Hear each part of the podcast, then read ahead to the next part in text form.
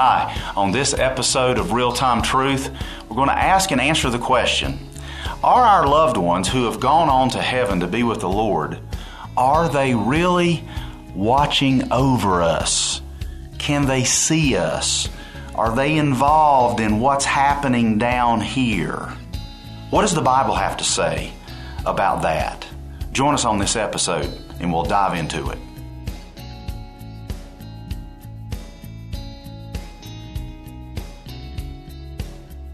Welcome to another episode of Real Time Truth, where in nineteen minutes you're going to hear a biblical perspective on things that you deal with every day in your home, church, community, and in the surrounding culture. I'm Matthew McDill. And I'm Pastor Kevin Brown. Thanks for joining us. And today we're kind of, we're dealing with a, a little bit of a tougher issue. Mm-hmm. Okay, mm-hmm. We're talking about death. Yeah. And losing a loved one is always hard.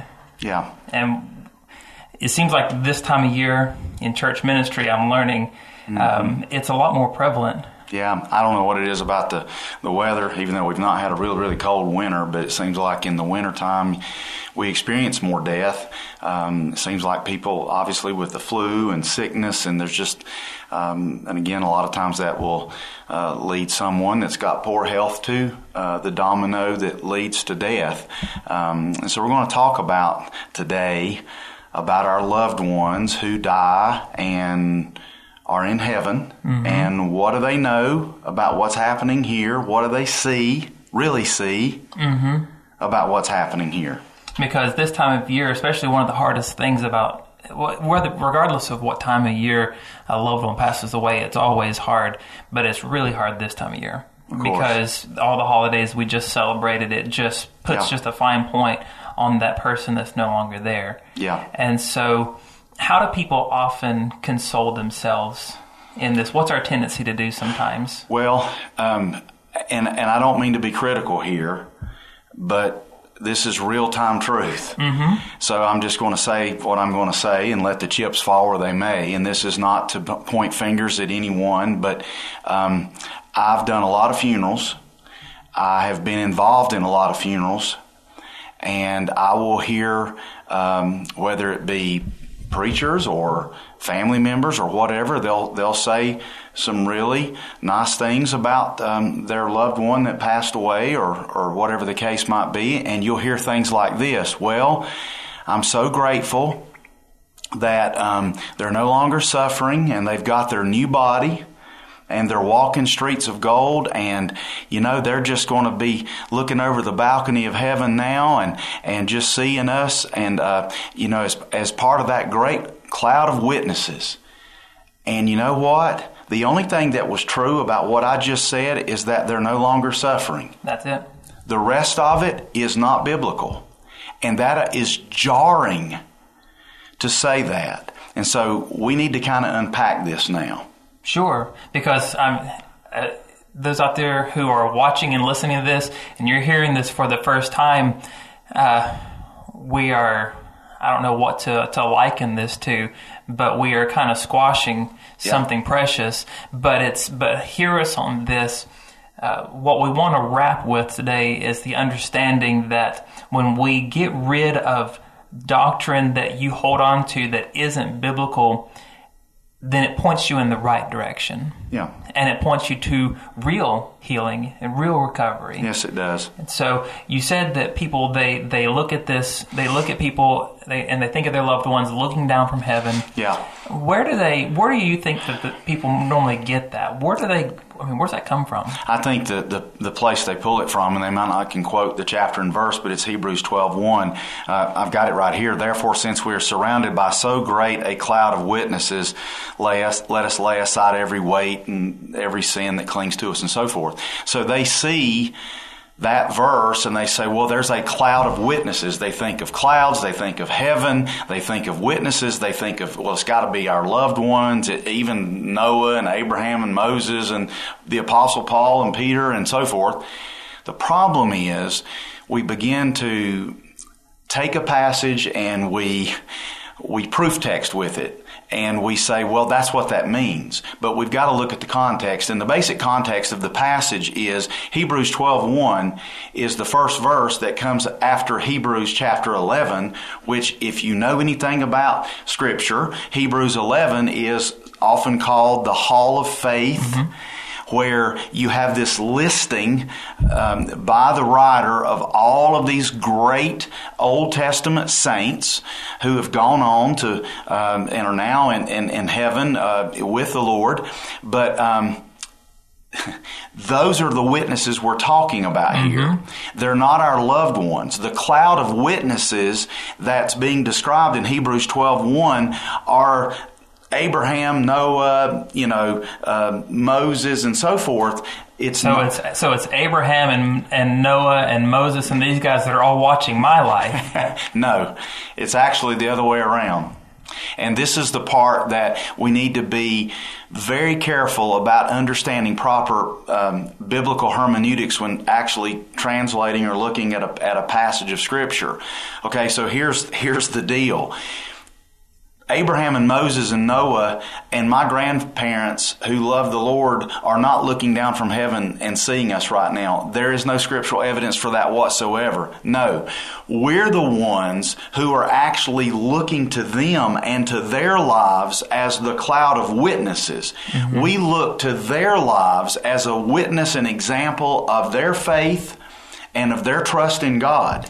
Not like, the other way around. I like how you said it one time when you said that they are a better way of maybe looking at that for us is not necessarily witnesses, because we think of witnesses as they're standing by, their bystanders, our lives, as opposed to tried and true examples. Mm-hmm. Because yeah. their lives show us what life can be like yeah. when lived in faith. That's right. And so that's why you have Hebrews eleven. You see Noah, who showed such great faith to build an, an ark, a boat, when it never rained. You see, you know, Abraham trusting in great faith to leave his homeland to head who knows where. God hadn't told him initially. Mm-hmm. And so that's the description of the cloud of witnesses. Yet We we have somehow through the years garnered this idea in our minds that um, I'll use an example of my grandfather, C M Brown, whom I speak of often. Um, he is not looking down from heaven at me. And the truth is, I don't want him to be. Because you know what? I still sin a lot, more than I care to admit. I mess up and do things that I, I, I don't want, you know, him to see. But here's the thing.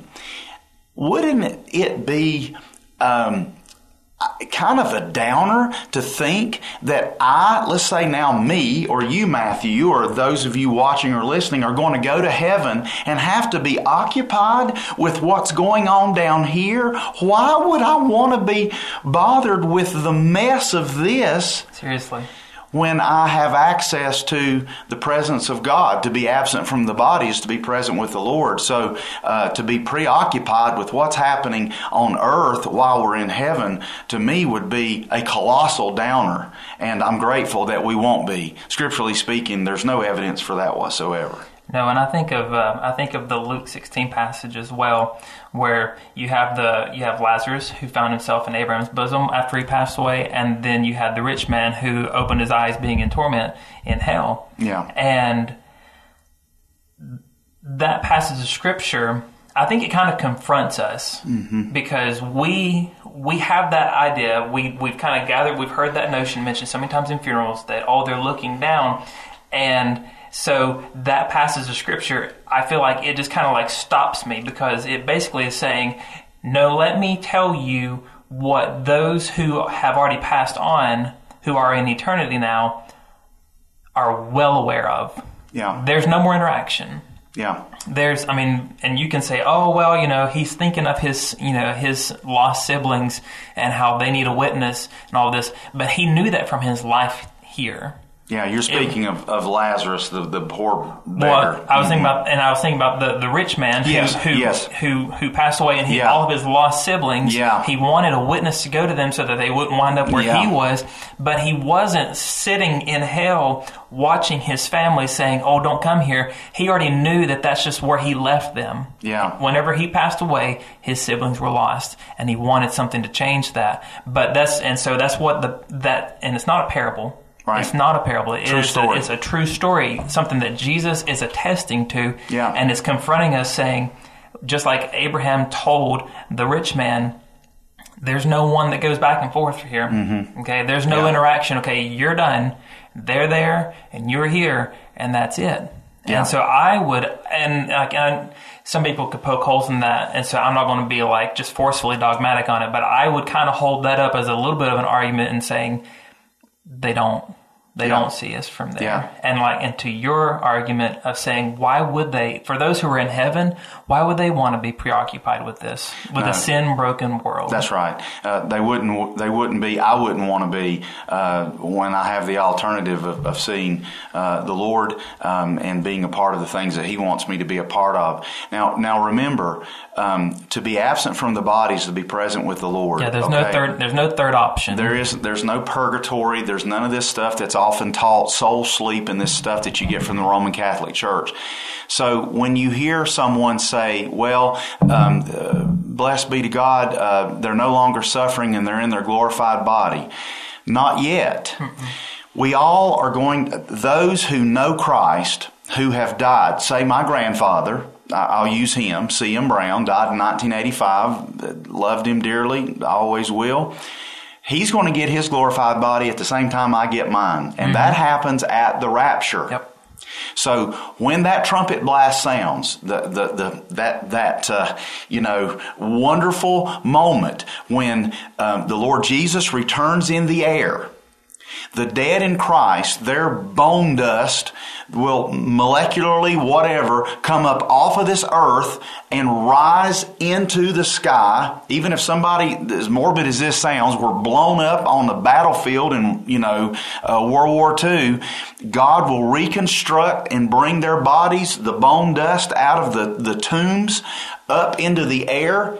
And my grandpa gets his new body. Okay, the dead in Christ will rise first. And then those who yet remain, if I happen to be still on this earth when the Lord Jesus returns in the air, then I will rise and, and I will receive my new body. So my grandpa's got his new body in the air. I get my new body in the air. And then we are ushered into heaven with our new bodies. Mm-hmm. And so we get them at the same time.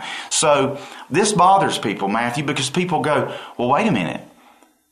So does your grandpa not have a body right now? Is he just a, a disembodied spirit floating around in heaven? Yeah, he is. Or there are those that Doctor David Jeremiah says that there's potentially some sort of intermediate body that we get uh, waiting on our permanent uh, body that we're going to get, our, our brand new body. I, I, I don't see that in Scripture. You're stretching I, I don't, a little. Yeah, I think that's over exegeting a passage that he's looking at in Second Corinthians five.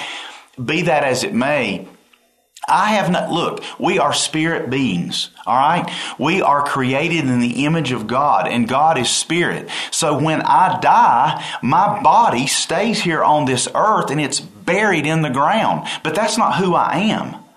Who I am is spirit. And so Kevin Brown, at the moment of my death, my spirit comes out of my body and it goes to be with the Lord. Mm-hmm. I don't need a jetpack. I don't need something from NASA to get me to the third heaven. I get to heaven by way of God taking my spirit and placing it in His presence. To be absent from the body, I'm touching my hands, mm-hmm. touching my face, is to be present with the Lord.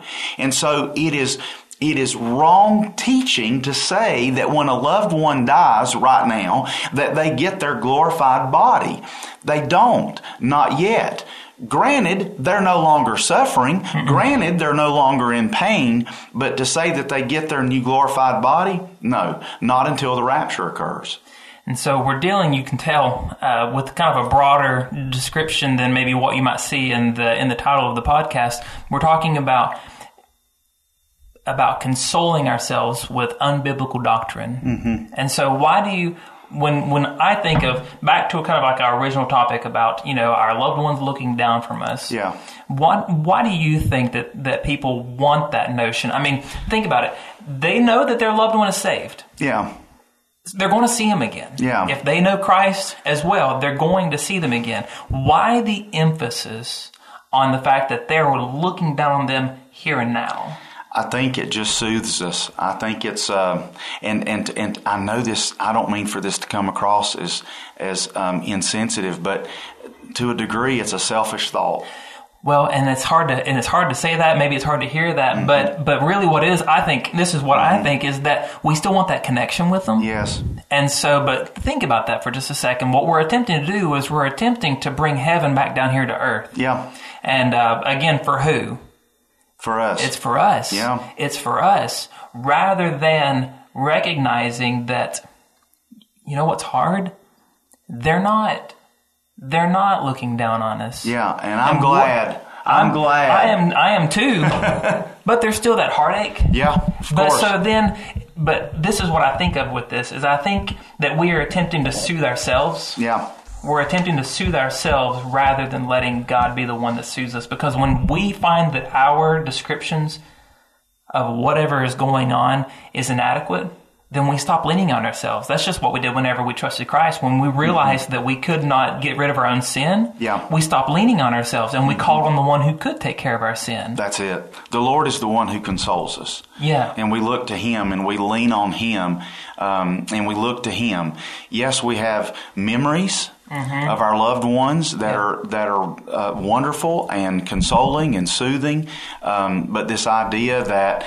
Um, You know, they're they're looking down over us and they're watching over us as almost some sort of angelic uh, spirit or being that maneuvers things. I hear people talking about, well, you know, and they speak of a, a loved one that's gone on to be with the Lord. Uh, well, they're watching over me and they protected me from this and they did that. And no, that's not that. You can't point to chapter and verse for any of those thoughts. Again, it's comforting. It's it's soothing, perhaps to to want that, but it's just not biblical. Well, and not to sound crass, but so is the thought, you know, to like my five-year-old daughter who believes in, you know, she loves unicorns. Yeah. She doesn't She doesn't think they're real. She doesn't yeah. think that they're real. But what if she did? Yeah. You know, that would be a sad thought to one day to tell her, hey, you know what, unicorns really aren't real. Yeah. Okay? So just because something makes me feel good doesn't make it any more true. That's right. And whenever we get our eyes fixed on truth, then that's when I would say that healing really begins. Yeah, absolutely. One other thought, twenty-second thought for you. Um, is my grandpa walking streets of gold? I don't believe so. It's possible, but the streets of gold are found in the New Jerusalem. Mm-hmm. And the New Jerusalem comes down out of the new heaven mm-hmm. and will either sit on or levitate between the new heaven and the new earth, according to Revelation chapter twenty-one. I do not, this is Kevin personally, I cannot point to chapter and verse to say that a loved one who's in heaven right now is actually walking streets of gold. The streets of gold are found in the New Jerusalem. And and as far as I'm concerned, uh, biblically speaking, the New Jerusalem's not open for business yet. And so I'll get to walk the streets of gold, uh, at least what I see uh, biblically uh, with my grandpa at the same time he does. And we'll do that in our new bodies together when we when we go in after the rapture. Cool thought to think about. Mm-hmm. Yeah, exactly. So overall, maybe a jarring concept that you've not really thought of before. Uh, but again, my thoughts are, I'd rather know truth yeah. than than attempt to console myself with a fallacy. Yeah, we lean on the Lord, mm-hmm. uh, and He is our sustenance. Um, Jesus said, "Come unto me, all you who labor and are heavy laden, and I'll give you rest." So we find our rest and our strength from Him, and that's who we look to mm-hmm. for all things. It's been said that uh, pain is God's megaphone into our life. Amen. And so uh, it's it's okay to feel that. Yeah, it's Amen. Okay to feel that and to hurt that way, because and then to take the proper response and not to attempt to soothe ourselves with something that the invention of a grieving heart, but by leaning into Him. Amen. Well said. Well, this has been another episode of Real Time Truth. Thank you for tuning in. I'm Matthew McNeil. I'm Pastor Kevin Brown. Thanks for joining us. Take care.